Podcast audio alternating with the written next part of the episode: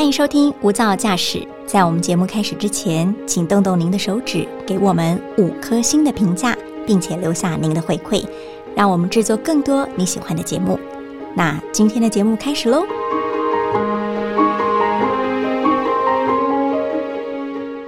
从一个女孩到成为妻子，到成为妈妈，其中有很大的转变在于，如果孩子到来了，你就是一个截然不同的身份，因为这个世界上有一个人，他的血脉是跟你相连的。有些人会把育儿这件事当成很快乐的生活妈妈经，但有些人会把育儿这件事，这个育呀写成了忧郁的郁，那该怎么办呢？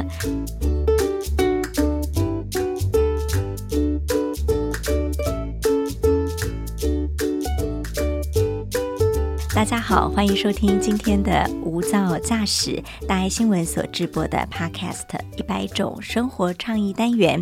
今天我们再次邀请到的是作家，也是编剧刘中威微微老师来跟我们谈他忧郁的郁。育儿日记，欢迎薇薇老师。Hello，大家好。嗯，薇薇老师有两个小孩，是的。嗯，生第一个小孩的时候，儿子到来是你人生忧郁的最高点。嗯，人生的最谷底。对，因为自己太没有经验了。嗯，然后又遇上一个高敏感儿，我就觉得我完全搞不定他。但是这个孩子是很不容易来到你身边的，是因为以你的体质，医生都说你不是那么容易怀孕的。是的，所以我其实是很幸运的拥有这个孩子。那我相信他是老天给我的礼物，嗯，也是一个挑战，也是一个考验。你一开始的忧郁来自于哪里？来自于你完全不懂他吗？我完全不懂这个小孩怎么搞的，就是我连出月子中心他还不会帮他洗澡，嗯，就整个人都处在一种焦虑跟恐慌里头。然后我一出月子中心的时候，我先生就回上海了，就是我一个人要想办法搞定一个小小的肉球。你又单亲了，对我就变成一个未单亲。然后我现在都视讯来看，视讯养小孩。真的很好笑，那时候他在我们客厅装了一个 camera，嗯，所以他在上海可以随时看到我们在客厅走来走去。可是对实际的育儿没有帮助，他是远端监控的，对，他是远端监控，想看就看一下，是是是，没错。然后他听不到孩子哭的，哦，对对。那我是二十四小时听着小孩在哭，嗯，然后自己非常的焦虑。我的月子中心在台安医院，第一胎的时候出来的时候，他们都会有一些什么育儿的，就是你如果有问题，你可以打电话去。我真的常常打电话，然后就问他们说：“现在怎么办？他现在在打喷嚏，或者 或是他他吐奶。”你这么常打电话，常打电话，不是新手妈妈都会有书吗？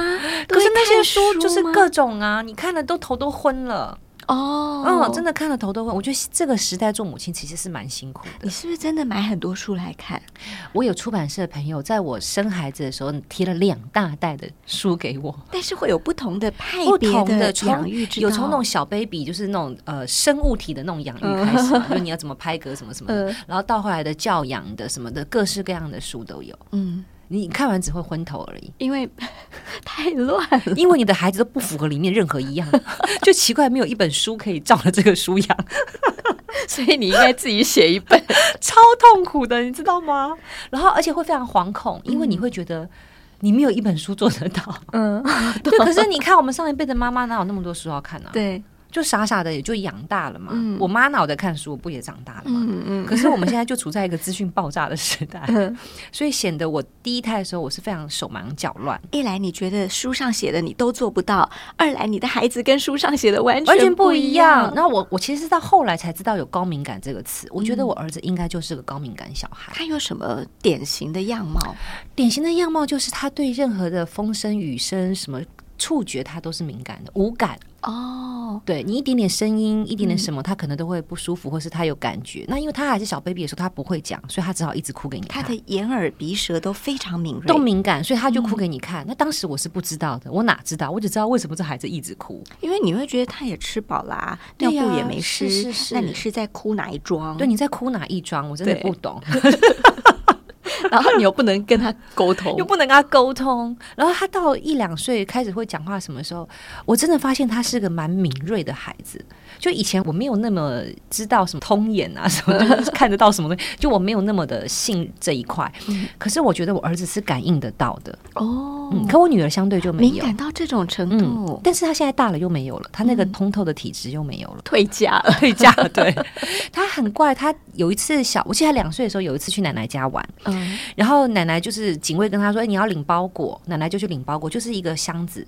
那种卡其色的那种纸箱，但我儿子居然就说：“奶奶，你买便当盒要给谁用啊？”奶奶已经完全忘记他买便当盒，然后那纸箱一拆开，里面就是个便当盒。那纸箱不是透明的吧？不是，就是那种一般卡其色的纸箱。这件事情奶奶一直讲，她说她两岁的时候居然可以。知道他箱子里面是什么东西，但现在没有这个能力了。OK，所以我那时候听到我也吓一跳，你知道吗？因为他就去奶奶家住嘛，然后奶奶就很很兴奋，打电话给我说：“怎么会有一件这样的事情？”你儿子是天选之人呐！哎，小的时候了，我要再度强调，那是他很小的时候。我觉得很小的时候就是个很敏感的灵魂吧。嗯，他小时候你在照顾他，其实你是戒慎恐惧的，对不对？我是戒慎恐惧，因为我没有经验，而且我对自己没有那个信心。嗯，我还记得出月子中心的时候，大概隔一两礼拜有一次。我就非常的沮丧，然后我先生就开车载我出去兜风嘛，然后我就爆哭了出来。我说我觉得 我好像不知道怎么养小孩，然后想到还要养他到长大，我不知道会把他养成什么样子，而且想到就可怕，因为未来还有一二十年 对对。然后我觉得我连明天都熬不过，我就爆哭了出来。那我现在就带我去吃了一个麻辣锅，平复一下我的心情。你那时候是真的有产后忧郁？我真的产后忧郁，我就天天都在哭，因为他都在哭，我也不知道他在哭什么，然后我就都完全找不到方法，对，然后很挫败，完全没有成就感，没有成就感，而且那个时候我没有时间看任何一本书，我也没有写过任何什么文章，什么都没有。我打过最长的就是简讯，手机简讯，那是我打过最长的文字。然后我觉得我就像一个生物体，就是泌乳的生物体。然后，然后我加上我我的母亲跟我有蛮大的冲突，生我生孩子之后，哦，就我们的教养方式是完全不同的。嗯，那他又是一个很强势的阿妈，对他就会觉得你就是不能这样，然后小孩会怎么样，什么什么，他就会用很多很惊恐负面的语言。来勒索，对对，来勒索我，所以我就活得非常非常的挫败。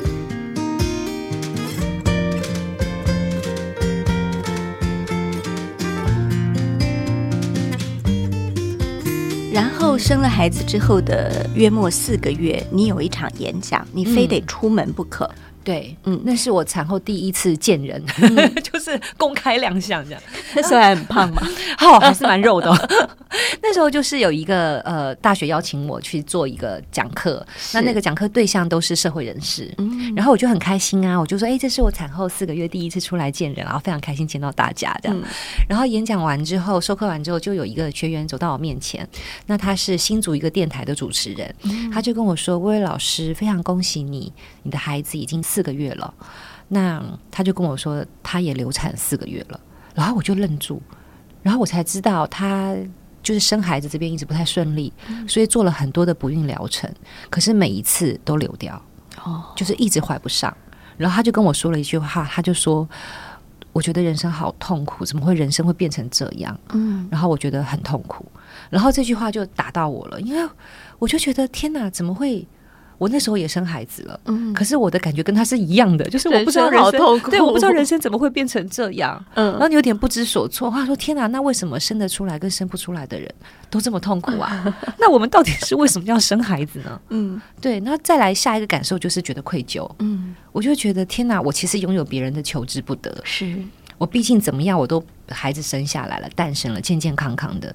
可是其实很多人是想而没有办法得到的。嗯，那我我凭什么产后忧郁啊？在那个瞬间有了一个交集，跟一个交集，而且非常给我非常大的冲击。嗯，我才发现我其实没有站在一个更高的格局看这件事情。我那时候只在我自己的产后忧郁的情绪里面，嗯，然后每天活得戒慎恐惧的里面，我没有看到。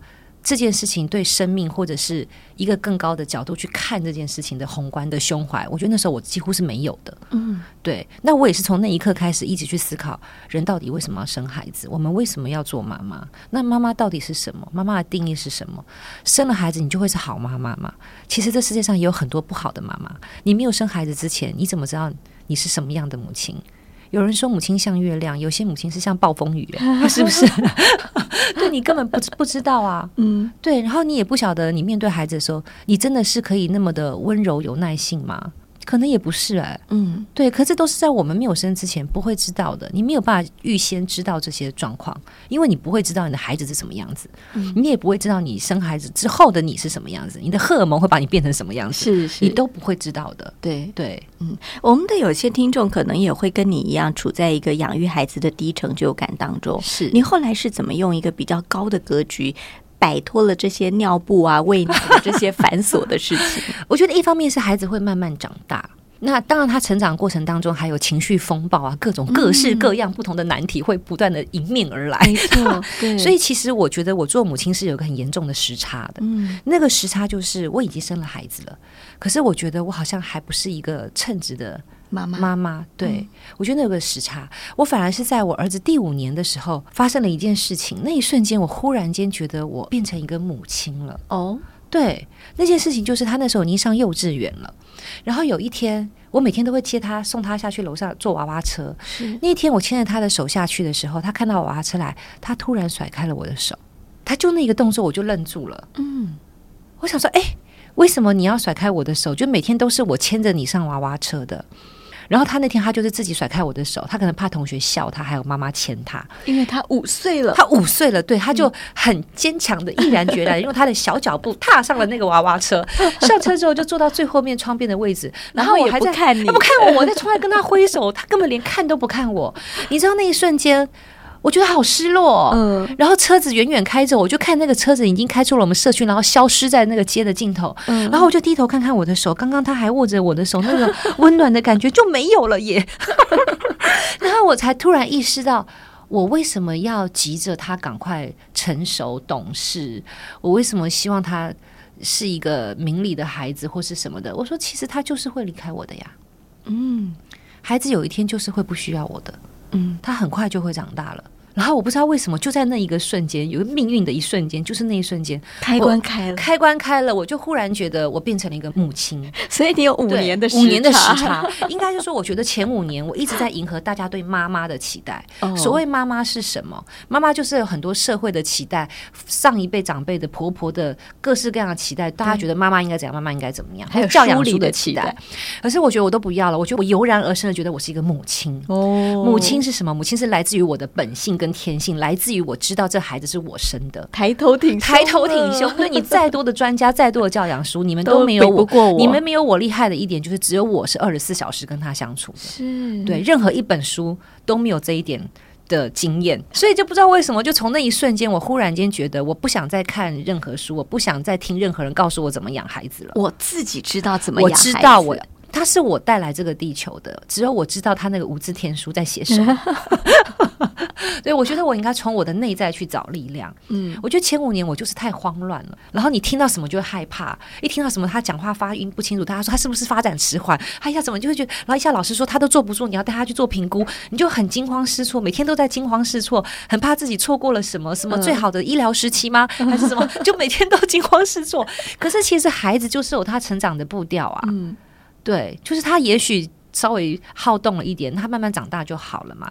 或是他那个时候可能情绪风暴，但是他长大也就稳定了嘛。但是在那个当下，你就会被各式各样的说法搞到自己非常的人心惶惶。嗯，包括我也曾经带他去看过一个职能治疗师，对，然后帮他做了各种评估之后，就说哦，他是一个触觉敏感的孩子。嗯，然后就给我说要用一个什么刷子。什么感统刷，每天刷他的手。哎，我听完以后就，感统刷，我说刷了之后他就变得不敏感了吗？然后后来我就决定，我不要帮他刷这个刷子了耶。我觉得他就是用他敏感的方式活着，怎么了呢？嗯，对，人就是各式各样的，不是吗？为什么所有人要变成一样呢？是是，对。而且我觉得像李安导演，他就书里头写，他以前就是一个高敏感儿啊。他说他小时候进戏院看电影会哭到全戏院的人叫他出去。对，那你看看，如果那时候他的父母帮他刷什么感动刷，让他不要这么多愁善感，我们以后还有李安吗？我们就没有啦。对，所以那时候我就突然间惊觉到，我其实并没有真的希望他变得跟所有人都一样啊。那我为什么要那么惊慌失措呢？我就接受他是他的样子就好了。所以后来我们也没有去刷那个感动刷。对，我觉得他不管哪里敏感，他就敏感吧。你接受了，你是一个妈妈，你接受了你的孩子是这样子一个高敏感孩子，是他某种个性跟你会相似吗？比如说很执着某件事情，他好多地方都跟我好像我那个儿子。嗯嗯。就包括他的体质，他跟我一样怕冷，就是各式各样，他都跟我很像。嗯，对，所以有些时候他很难搞的时候，我都跟我自己说：“我生的，我生的，我生的。”老公很让人火色，我也是想的，我选的，我选的，我选的。就一切，我们反省自己，这是很棒的释怀之道。是是。后来生了女儿，有好一点吗？女儿是另外一种拗。对，可是女儿跟儿子的个性真是截然不同。我女儿就是那种大咧咧型的，我儿子就是那种很心思很优美的。你女儿的大咧咧，某种也有点像你啊。对她，我女儿是母羊座，我的月亮也在母羊。她其实大咧咧的部分跟冲动的部分很像我。哦，嗯，像我们上个礼拜要去露营嘛，然后礼拜五的时候，她在学校被老师念了一下，嗯，就是可能讲她上课不专心干什么的，她回来就不太开心，她就说老师念我，然后说我怎么样怎么样，然后她爸就问她说，那你觉得？老师讲的合理吗？然后他就说：“嗯，还合理。”然后我女儿就自己释怀的说：“我现在不要想这件事情，因为我要去露营了，我不要让这件事情让我露营不开心。”她就是这种个性的女孩，自己很会转念。对她自己很会转念，她想说她开开心心要出去玩，她才不要为老师骂她这件事情 让她不开心。可我儿子就不是，我儿子就那种一点小事情，他就会在心里头千回百转。对，包括现在他们自己想要分床睡，也是我女儿第一个提出来的。本来你们一家四口睡在一个超大床，超大床，我们就一个双人床加一个单人床并在一起。嗯，然后我们睡觉一定是四个人手牵手手牵手。对，嗯，然后没有想到我女儿去同学家住一天回来之后，她就说那个女同学有自己的房间，说妈妈我也要自己的房间。然后她真的就马上快速分床，就给她一个自己的房间。她火速当下，她就要可以自己睡嘞。他很果决哈，对这件事情他都没想到妈妈的失落。对，然后我还跟他说：“妈妈睡前来陪你躺一下，好吧？妈妈陪你睡一下。”他说：“妈妈，你出去，我现在要自己睡。”然后我对着跟他说：“那你可不可以陪妈妈睡一下？我还在分离焦虑里头，我没有人牵手，对，没有人牵手。而且他为什么可以一就是短，就可能上个礼拜我们还握着手，然后隔三天他就可以自己睡，他不用牵我的手了。对，他长大了。”就瞬间，而且他是瞬间的长大了。那反而我儿子不习惯，我儿子到现在还一定要我跟我先生轮流陪他睡。嗯，我女儿已经不需要了。我，孩子真是千百种哎！你女儿年纪还比较小呢。是我一直以为会是我儿子先说要，可能到青春期国中，然后说要自己睡，就不是，居然是我女儿，而且是在我完全措手不及的时候，我也没有想过我女儿会在小二刚升上小二就说她要自己睡。可见同柴的力量有多大，好可怕，吓死我了。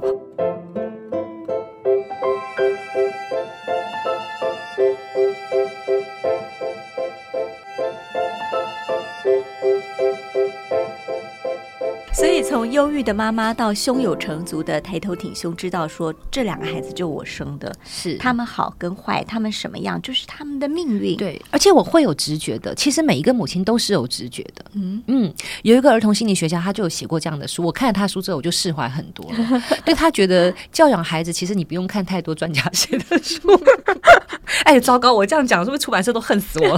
他说，其实每个母亲她都有天生的直觉。嗯，你的直觉会告诉你，你的孩子现在怎么了？嗯，包括我儿子生病也是，我儿子小时候肠套叠。嗯嗯啊啊，好几次，好几次，真是折腾死人。对，我没有生他之前，我根本不知道什么叫肠套叠，就是大肠包小肠。他那个是二十四小时内必须要马上处理的急诊，不然你致命风险。对，不然你就肠粘黏、腹膜炎什么，你就塞尤那拉了。的，那一开始我们也不知道这么严重。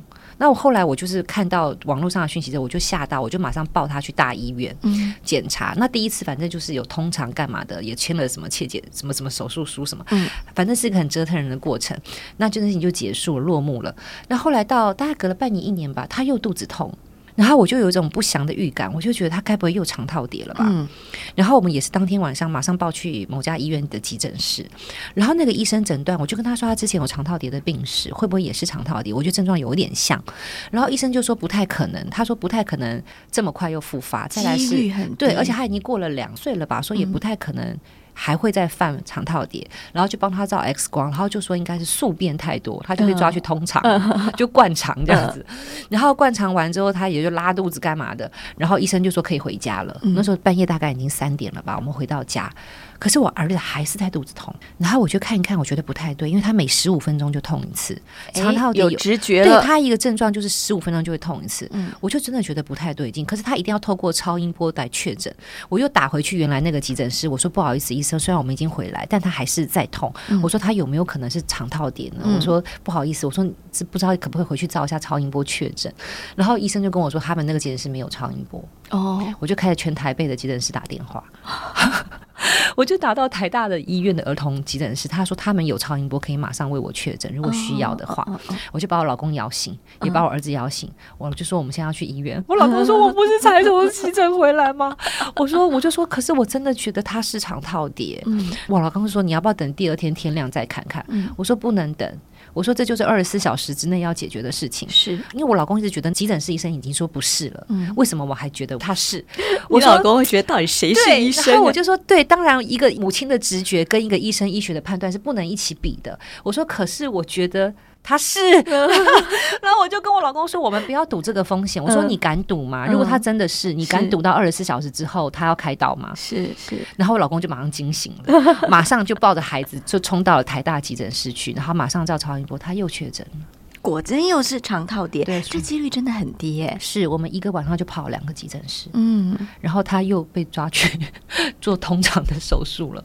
对他后来前前后后有过四次，最后一次是进小学，嗯，然后到后来我们已经是在台大的儿童医院部，就是做了比较呃缜密的追踪，对，就照了整个大场景什么，奇怪就真的没有什么特别的异样。我觉得这就是因为一个母亲她二十四小时跟她的孩子相处在一起，所以她那个直觉真的是最准的。就是我看你一眼，我就知道你发生什么德性对，了。我就真的觉得是不对劲的。嗯而且他那么小，你就会觉得我就算白跑一趟，我也要让自己安心啊。嗯嗯，嗯对那倒是是对。我们最后来讲那个玩泥巴的故事，好不好？因为因为你是一个很有洁癖的人，然后又是完美主义，你要你的孩子干干净净。可是有一天你看到。别人家的孩子竟然玩泥巴玩到全身脏兮兮的，他的妈妈都在旁边袖手旁观。是那时候是在一个公园里头，然后呃有一个小水坑，然后那个妈妈的小孩就拿着那个小木棍在那边搅搅搅，说那是他的玉米浓汤。然后我儿子一看到就很兴奋，就扑过去就跟他一起在那边搅搅搅。那你知道那个小水坑就很多泥巴嘛，就会溅出来，然后鞋子什么什么都脏了。那我就一直想说，可以完成这样吗？我觉得那时候的我就是处在一种很在乎别人看法的妈妈。哦，对，然后就觉得自己孩子玩这么疯，到底 O 不 OK？你会觉得别人会觉得你怎么没把孩子照顾照顾好，他，全身脏兮兮的。是。其实我现在想来，我都是后悔的。可是那个时候的自己是觉得害怕的。然后那个妈妈就让他还在玩的很脏，然后连阿嬷来了，他还拿泥巴去涂阿嬷的身体什么的。然后我都很震惊，你知道吗？快崩溃对，然后了。那个妈妈就说：“那脏了就回家洗就好啦。后来他们就离开了，他们玩完就先回去，剩我儿子。结果我儿子真的就在那个水坑一直跳，一直跳，跳到全身都是泥巴。然后我很挣扎，因为我觉得他好快乐哦，我很不想阻止他。可是你又看到经过的路人都用那种眼神，好像就是你怎么让你孩子搞成这样的那种感觉，就是整个泥巴水坑，而且他你这样跳，那个水坑的水会扑到溅出来，它会溅出来，会到那个走道，就是人行的走道上，所以我就非常良心的挣扎，我就觉得，诶，作为一个孩子，他多么的开心，我难道我要阻止他吗？可是我觉得，诶，那我是不是应该要做一个会去纠正孩子的母亲，就不要让大家觉得说你这妈妈怎么都不管孩子啊？你看溅出来都弄到外面的地板了，我非常非常的挣扎、诶。哦，在那个当下，然后回来之后，我就其实我那天还蛮郁卒的，我就觉得，哎。因为我们年轻时候是个文青，那时候看那个麦田捕手，就觉得那个麦田捕手作者写说，那个男生他就是长大以后想要当一个麦田的捕手，他就是要维护所有孩子的快乐，他只要在麦田的边边把那些快要掉下去的孩子捞起来就好了。我就想说，等我长大成了一个大人之后呢，我居然是对于孩子这么天真无邪的玩乐，我却又那么在乎别人的看法，我就觉得我也就变成了一个无趣的大人了吧。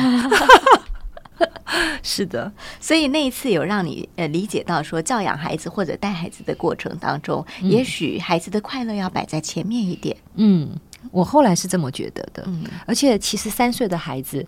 他们真的只有活在当下，嗯，那反而是我们没有活在当下，你不觉得吗？活在别人的眼光，对我们活在别人的眼光里，然后到后来，我觉得很尴尬。是，你看小时候他这么爱玩泥巴，后来长大，他我儿子变成一个超级洁癖的孩子，跟我没有关系哦，他就是自己变成了一个洁癖的孩子。然后甚至他去沙坑玩沙的时候，他不脱鞋，他都指挥他妹妹去盖城堡，他用嘴巴玩沙坑。因为他觉得脚会弄脏，会弄脏。然后当时我看到他不脱鞋的时候，我好哀伤，我就好怀念那时候三岁他在水坑里头这样子跳，然后全身满头身体笑的咯咯咯咯都是泥巴的那个岁月。这真的告诉我们，孩子的成长是一去不复返，一去不复返，真的。所以当下的快乐就给他快乐，就给他快乐吧。嗯，对，我觉得大家也都包容一点。如果你在公园看到孩子这样跳，说你也不要给那个妈妈白眼，他的孩子可能也就快乐这一天嘛，对不对？是好。可不可以给我们的听众一点建议？因为你本身是三头六臂的妈妈，也从忧郁的郁当中走出来了，现在有了自己的妈妈经，可不可以给大家一些建议？我真的很想跟大家分享的是，我觉得一个家的灵魂就是女人，嗯，就是妈妈，嗯，对，就当你心情好的时候，这个家气氛就会好。当你的情绪是稳定的时候，这个家就是稳定的。